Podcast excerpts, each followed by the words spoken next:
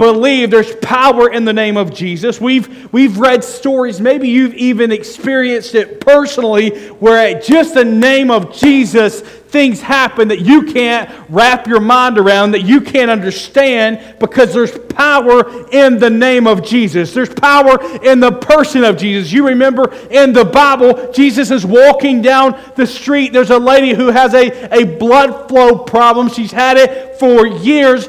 She reaches out and she touches his clothes. She didn't say, Jesus saved me. She didn't say, put oil on me. She touched the hem of his garment and she was healed because there's power in the name of Jesus.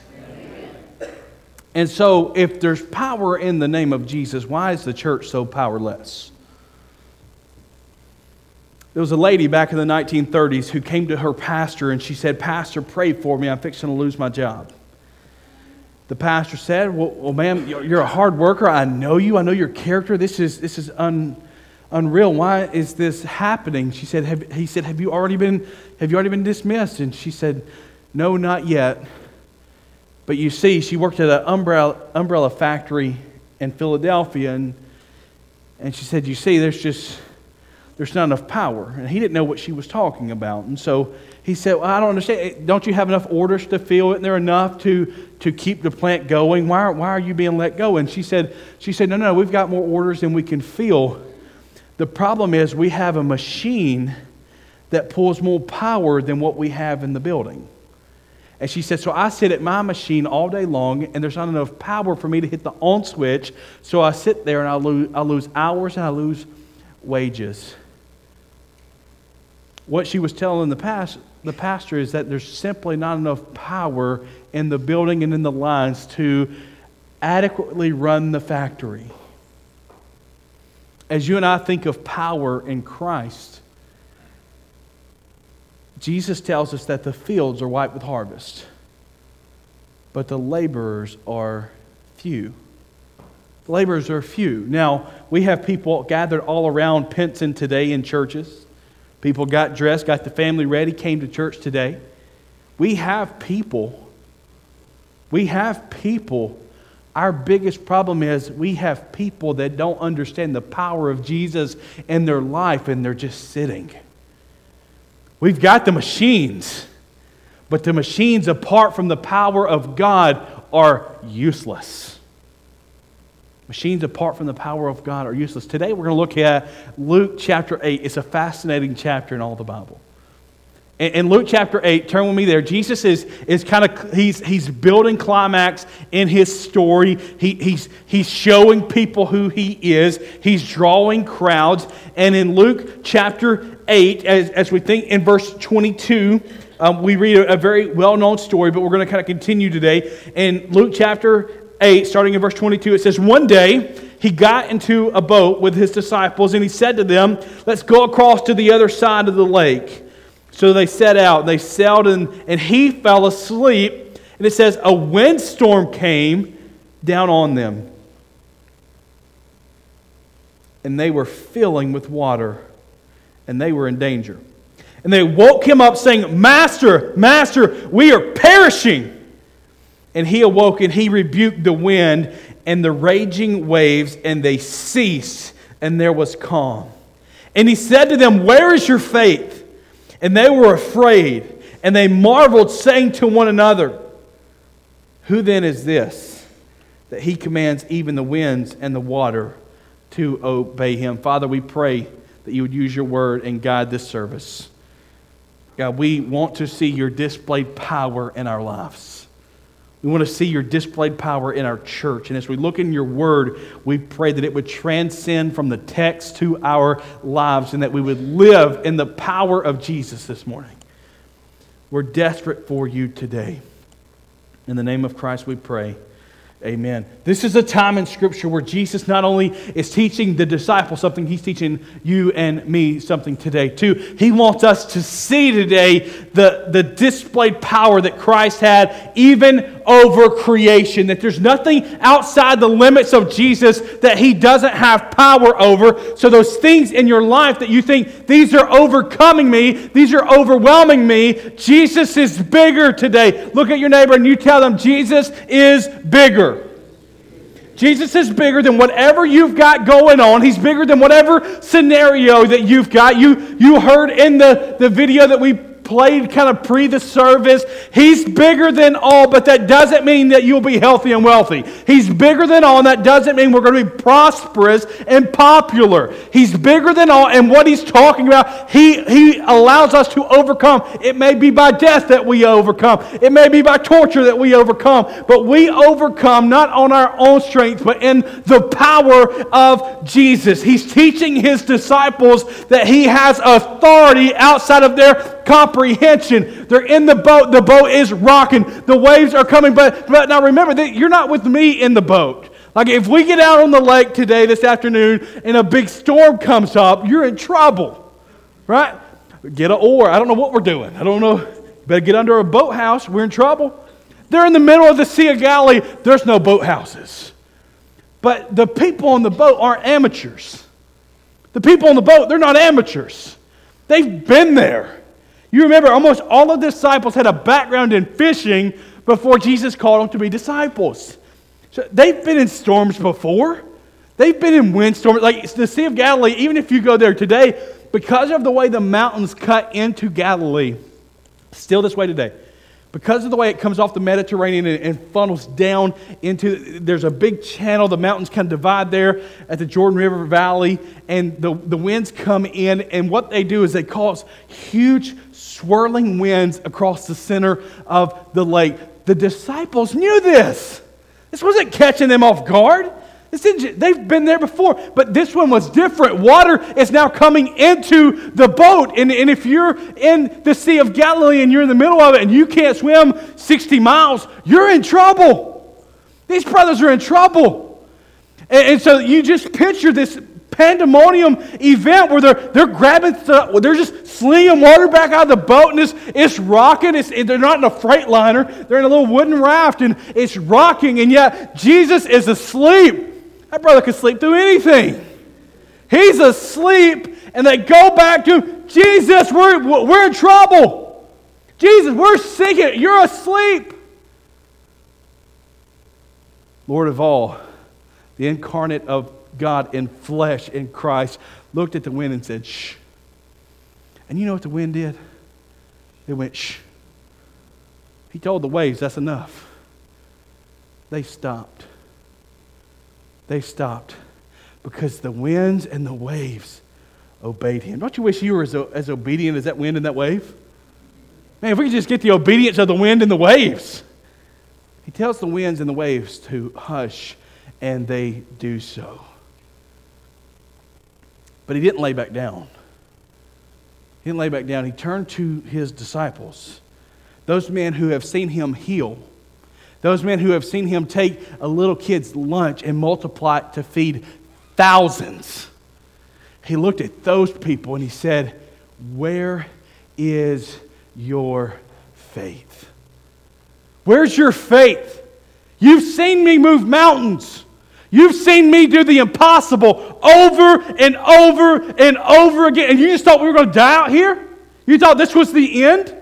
Where is your faith? We do this all the time. We see God move mountains. We see God cure cancer. Every time a baby is born, it's a miracle of the Lord. And yet, the first thing that comes against us, the first time it gets hard, we lose our mind. Lord, where are you? He's faithful. He's faithful. Every time we've stepped up into a hard time, He's been faithful. But don't, don't misunderstand His faithfulness with your wish list. Because just because the Lord is faithful doesn't mean you get what you want. I've prayed over so many people, Lord, let them live, and they didn't. Does that mean the Lord's not faithful? No, not at all. The Lord is incredibly faithful. That means it wasn't God's will for that one to live. That means eternity was better for that brother or sister in Christ than this, this crooked world. The Lord's faithful, but He's faithful to Himself.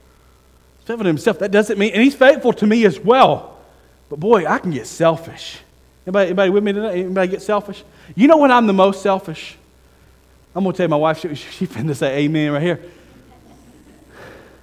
Between 5 and 7 p.m. in the afternoons, I am the most selfish person on the planet. Like, I come home from work and I'm tired, been in meetings all afternoon, or I'm visiting, I'm, I'm bouncing hospital hospital, hospital all across Birmingham, and, and I've read your emails, and I get in, I'm just, I come home and I'm tired, and, and, and I've talked all day, and I don't want to talk anymore, and yet I've got to walk in the door, and Caleb doesn't care how many meetings I've been in, he doesn't care how many phone conversations I've had, he doesn't care how much I've read or studied, he doesn't care about any of that. Daddy's home, which means it's playtime. I, get, I just want to sit. I want to, I want to debrief, and I, I don't even really want to talk about it. I just want to be quiet, and I want to sit. I don't even have to have tea. Like, I can just sit by, by myself. But, but at that time, supper is cooking, dishes are being cleaned, laundry has to be done. Caleb has to have a bath. I, I can't just sit. And yet, so often, I am selfish. And I am abusing the opportunity that God has given me to husband my wife and father my son. These men were selfish as they were looking around at their situation. But not only did the winds and the waves obey him, look at the disciples. They're astonished. They're astonished. They're looking out. What? The winds and the waves obey him? But this isn't the first time that he's done something like this. This isn't the first time that Jesus has, has made creation bend to his authority. This isn't the first time, and yet they're astonished because their fear, their fear overcame them. Their fear overcame their faith. When life gets tough, our faith can diminish. Because in reality, if that happens, it's not real faith. Faith is not knowing what the answer is, but trusting that the Lord is going to move anyway. Faith is unseen. We can't see it, we can't predict it, but we trust the Lord that He's going to do what He's promised. They lacked faith in the presence of fear. When it got difficult, they, they went and they shook Him. Lord, Lord, we're perishing up here. And you're, you're just napping. Do something. They didn't trust that He was who He was. They didn't trust what He said. He told them, Get in the boat. We're going to the other side. That means no matter what the ocean does, my friend, that boat is going to the other side. Because when the Lord Jesus declares it, nothing's going to get in front of him. He doesn't look at something and go, Well, that's an obstacle I can't handle. No, He is Lord. He told the wind and the waves to hush, and they did. Because His power is limitless. His power is unmatched. But he's not just on a boat ride. So we continue in the text. So he's, he's not just drifting along, and they're not just doing that. In verse 26, the story continues. Because remember, we didn't get verse numbers and chapter numbers till right around 1550. And so this is one story. It just continues. And then he sailed to the country of the Gerasenes, which is opposite of Galilee. When Jesus had stepped out onto land, there met a man from the city who had demons for a long time he had worn no clothes, and he had not lived in a house, but among the tombs. And when he saw Jesus, he cried out and he fell down before him. And with a loud voice, he said, Jesus, what do you have to do with me? Son of the Most High God. He says, I beg you, do not torment me. For he had commanded the unclean spirits to come out of the man. For many a time it had seized him. And he was kept under guard and bound with chains and shackles, but he would break the bonds and be driven by the demons into the desert. Jesus then asked him, What is your name? He said, My name is Legion, for many demons have entered in him. And they begged him not to command them to depart into the abyss. Now, a large herd of pigs They were feeding on the hillside. And they begged him, Let us go into these. So he gave them permission. Then the demons came out of the man and they entered the pigs, and the herd rushed down the steep banks into the lake and they drowned. When the herdsmen saw what had happened, they fled and they told the people in the city and in the country. Then people went out to see what had happened, and they came to Jesus and they, they found the man from whom the demons had gone sitting at the feet of Jesus. He's clothed and he's in his right mind, and they were afraid. And those who had seen it told him how the demon possessed man had been healed. Then all the people of the surrounding countries of the Gerasenes asked him to depart from them, for they were seized with great fear. So he got into the boat and he returned. Then the man from whom the demons had gone begged that he might go with him, but Jesus sent him away, saying, Return to your home and declare how much God has done for you. And he went away proclaiming throughout the whole city how much Jesus had healed him. You see, the story of Jesus' trip continues. Not only do we see the power of Jesus over creation, but we see Jesus displayed his power even over demons. Even over demons, Jesus displays his power. Don't ever think, don't ever think Jesus and Satan are on the same playing field. They're not. Satan doesn't have the power of Jesus. He doesn't have the knowledge of Jesus. He's not omnipresent. He's not everywhere at one time. He doesn't have the authority that you think he has. In fact, the very playing field that Satan is on, Jesus owns the field, okay? Jesus is completely more powerful, more able, and he displays it because he overthrows the demons that have been brought before him. He displayed his power. Notice that the demons knew who Jesus they knew who he was. They knew who he was. Jesus gets out the boat. Now, this is an awkward thing here. Jesus, he, at this point, you think Jesus has been getting after these disciples for 30 miles across the lake. Talking about their lack of faith, all of this. Jesus the, the boat comes to shore. Jesus jumps out. There's a naked man standing in front of him that they can't keep chained up. They can't keep bound up. He is there and he comes and like if I'm if I'm the disciples, I'm like, brother, you better grab that oar. Here we go. Like, I'm fretting. This is an intense moment. Jesus jumps out, no fear, because when you're the Son of Man, you have no fear. He jumped out. The man comes before him, and it says he falls down. A man possessed by thousands of demons, that's what the word legion means in the Greek, is a military term. Thousands of demons comes before Jesus and he falls. He falls. He says, Jesus, what have you to do with me? You are Son of the Most High God. Friends, that verse, ugh, that verse scares the daylights out of me. You're like, why, why, Jeff? I'm so glad you asked. Here we have demons owned, possessed, and controlled by Lucifer himself, declaring the lordship and the mercy of Jesus, and they're not saved they're not saved. They're not in glory. They won't be with us there. They were owned, controlled, and forced by Lucifer into this man, yet they come knowing who Jesus is.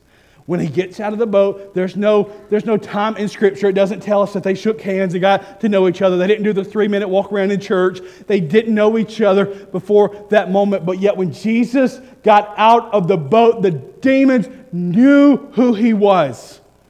They knew that is the Son of Man. That's, that's God Almighty wrapped in human flesh, and He is standing before me. And He walked and He fell in submission before the Lord. Notice the progression that we see in the demon. It says that he saw Jesus, he came, he cried out, and he fell down. He saw him. He saw Jesus. He came to him. He cried out, You are, you are Jesus, Son of the Most High God. And he fell down. Ironic that the demons in Luke 8 give more reverence to Jesus than most claiming evangelicals ever do. These demons profess the lordship of Christ, even though they are eternally bound for hell. And yet, many of us, we rarely declare the lordship of Christ. When was the last time you bowed in the presence of the Lord? When was the last time you went prostrate for the glory of the Lord? We have altar calls and nobody moves. I know you can pray in your seat, but something special happens when we bow in submission before the Lord. Do you have a prayer time at your, in your house where you bow before the Lord? Because look, sitting in your recliner with a TV on is probably not a great time to start praying. He fell and he declared that Jesus was Lord of the Most High God. He declared that. Hey, these demons knew they were outmatched, they were outgunned. They knew that there was nothing that they had. They didn't even try. It wasn't like they even tried to mount a defense against Jesus. Their only defense was laying flat on the rocks of the cemetery and begging for mercy. They're begging for mercy. Lord, don't send us to the abyss. Don't destroy us here, Lord. Have mercy on us. It's amazing to me that the demons are begging for mercy. It doesn't, it doesn't get anybody else. They're begging for mercy. We think these demons are so strong. We give them so much credit, and yet here they are throwing themselves on the ground, begging for mercy because there's power in the person of Jesus. There's power in the name of Jesus. It's more than a name that we have on our church sign, it's more than things we talk about or sing about. When I tell you there's power in the name of Jesus, I'm talking about there's something inside of you that demons can't control. There's something inside of you, there's a blood in you because of the Holy Spirit. You are a gift from the Lord to the culture that you would go out, you would tell, you would share. You are power filled by Jesus. Amen. By Jesus, not by me. I don't have any power. I can't send you out. You would be helpless. You would be hopeless. But there's power in Jesus that even the demons fall on the ground and beg for mercy.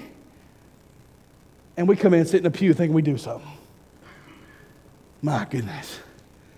They beg for mercy, they, they recognize him, but Jesus destroys them anyway. Jesus destroys them anyway. Lord, don't send us to the abyss. Send us into these pigs over here, and we'll just live among the pigs. Jesus All right, I got you. I got you.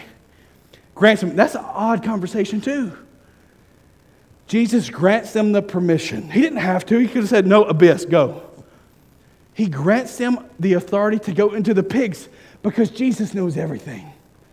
Like, Jeff, how do you know the demons don't have all knowing power? Because if they knew he was going to send them into the lake, they would have never asked to go in them. They didn't know what was coming, they didn't know what Jesus was going to do next. Yeah, go to the pigs. That's fine. They go to the pigs. The pigs run down into the lake and drown. They're destroyed anyway when Jesus displays his power, people have different reactions to it. When you get on fire for Jesus, people are going to have different reactions to, to what you do. When you start operating in the power of a risen Savior, people are going to react to you differently.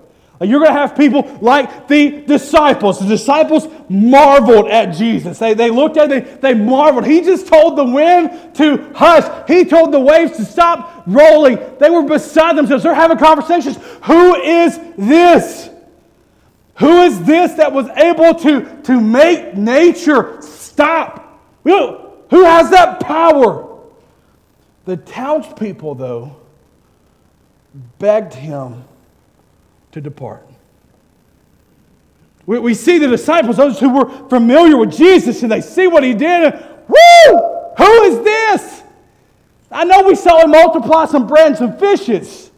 I know we saw him heal the man who had leprosy.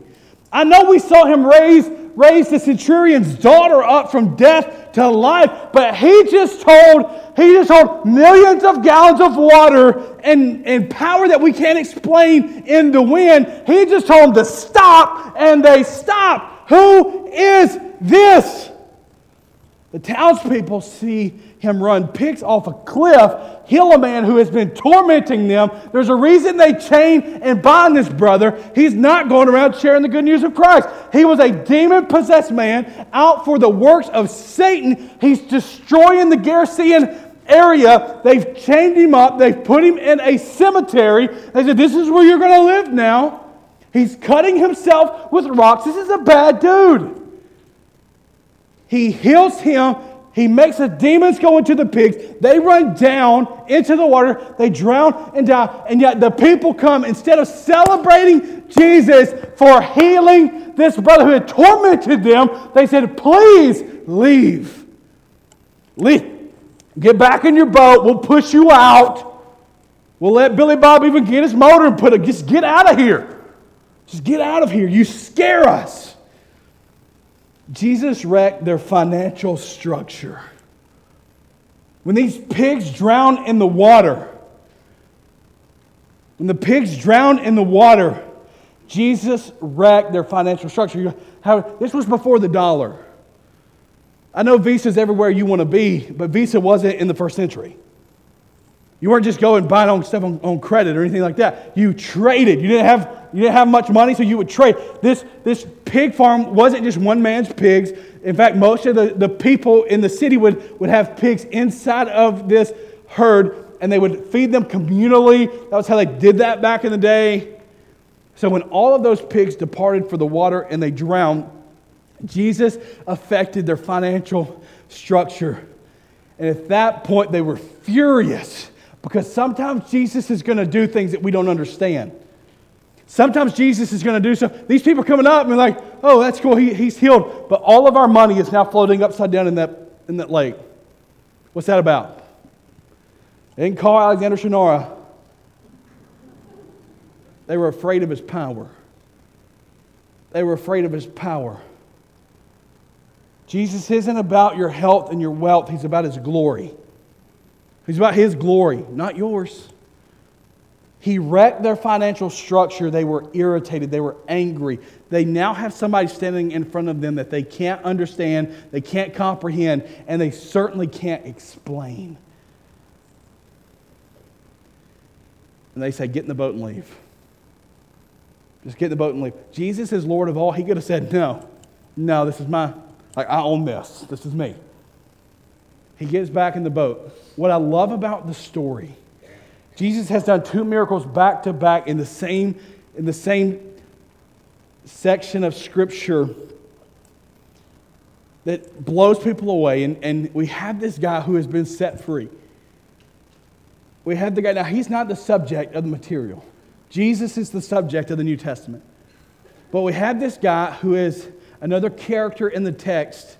He's been set free. This was a man who chains and straps couldn't hold him down. And when the people come up to the cemetery, they find him sitting at the feet of Jesus. He's been set free from all the demons. He's been set free from the captivity of sin. He's been set free from the bondage of Satan. And the first thing he does, he doesn't run down to Walmart. He doesn't go to a ball game. He doesn't go to the games over in Rome. The first thing he does is he sits at the feet of Jesus so that he can learn. First thing he does, he sits at the feet of Jesus. When was the last time you sat at the feet of Jesus? When was the last time you grabbed your word and said, Lord, teach me today?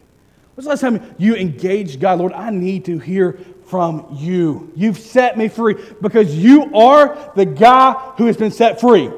If you're going to put yourself in the story, you're not the brave Jesus. You're not even the doubting disciples. You are the possessed man running naked in the cemetery. He's been set free. He's sitting at the feet of Jesus. The Bible tells us he's clothed. Somebody gave this brother some clothes, and he's learning from Jesus. What I love about the text, he begs Jesus as they're getting in the boat to depart and go back across to Galilee. He says, Let me go with you. You've set me free. Let me go with you. Jesus says no. we look at the, Jesus, why are you saying no to this brother? This, like, this brother's going to be a fighter for you. This brother's going to be a game changer for you. Like, you've set him free. Get him in the, he needs to be on your team. Jesus says, You're on my team, but I need you to go to your home. I need you to go to your city. I need you to go to all those people who saw you possessed and you display the power that I've now given you in the Holy Spirit. You display the power that you received at salvation. You go back and you change your city. You go back and you change your town for the gospel of Jesus. You go back and you tell them, I've set you free. You go back and tell them that the chains that Satan put on you had no power. Jesus didn't get a key, Jesus didn't get a hacksaw. At the name of Jesus, this brother was healed.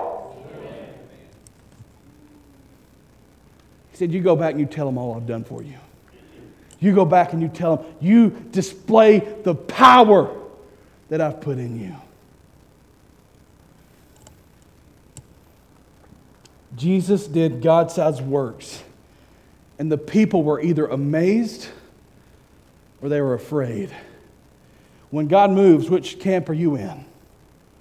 When God does something unexplainable, uncontainable, that you can't fathom, don't shriek in fear. Don't try to press Jesus. When I was in youth group, I turned 30 this week. That's, uh, that happened. I know some of you are like, come on, young buck, but like for these people, it's like, God, he's old. When I was in youth group back before we had color TV, we used to sing a little song.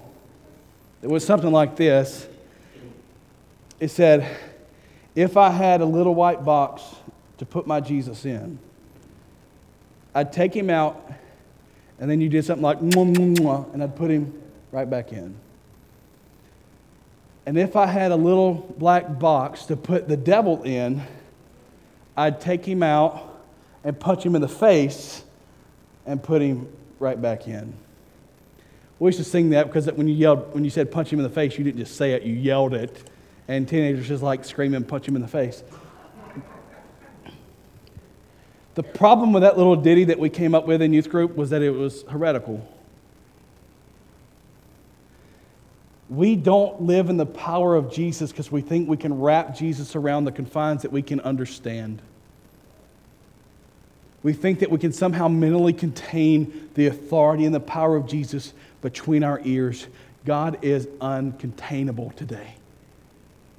Your word and your wisdom can't wrap around Jesus. He's indescribable. He's perfect. He's holy. He's huge.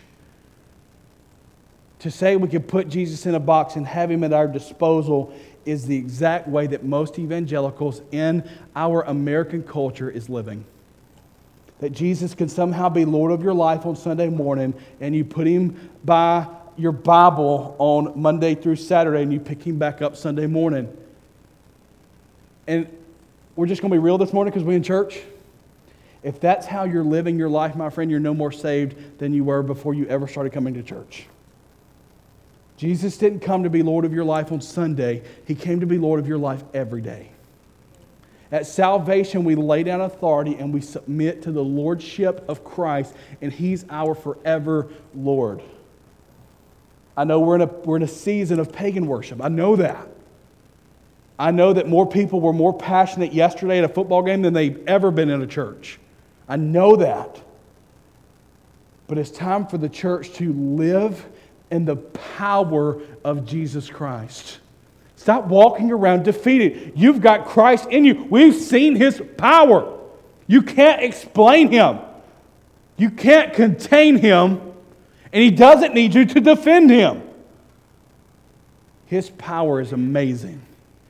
And the invitation that he's given to you, the invitation that he's giving to you is live in it. See the authority and the power of Jesus. He didn't ask permission, he was the permission. In fact, in the Gospels, he says, I will swear on myself. Are you living in the power of Jesus? Are you living, allowing God to work through you, move through you? Are you in all of who He is?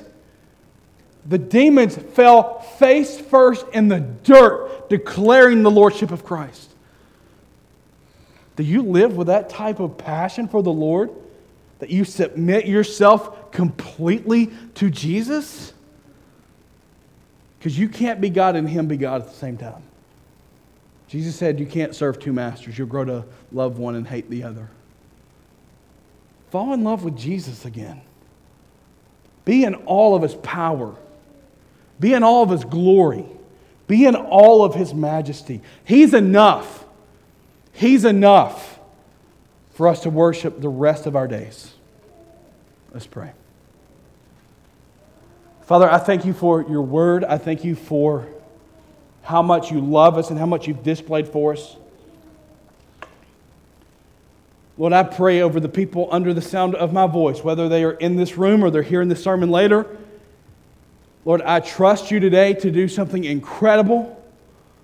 Lord, I, we, we need your power. The church needs to be filled with, with your power because we know at the name of Jesus that demons fall. We know at the name of Jesus we, Satan has no power over us. God, we know that. We know there's power in the name of Jesus. And we know, Father, that there's coming a day when everyone is going to profess and, and bow before you. But we pray, Father, that as the church, as the redeemed people of our culture, we wouldn't wait for that forcibly to happen, but we would often be bowing before you. We would often be consecrating our hearts before you, that we would be living in your authority and in your power. Lord, that we would be hopeless and we would be helpless before you. That if you don't show up and be our power, then we're powerless. If you don't show up and be our wisdom, then, then we have no wisdom. God, we are begging you for, for us to, God, give away any authority that we could possess and just hold to you. Father, for, for the brother or sister in here tonight or this morning who needs to accept you as Lord. God, they, they need to realize they, they have no power. They can't overcome the world. They can't overcome sin because they're entangled. But Father, when we submit to your lordship, chains fall. When we submit to your lordship, God, sin separates itself from us. God, at repentance, Father, we are set free. Lord, I pray for the one who needs to receive Christ this morning you would give them the boldness to step out and come forward. For the people who have, who have approached the power of Christ but don't know what to do with it. Father, I pray that they would live in that power. They would rejoice in that power, that they would operate in that power. And God, I pray that you would forgive us when we don't. Lord, we give this invitation to you, begging you to do a God sized work. It's in the name of Christ we pray. Amen.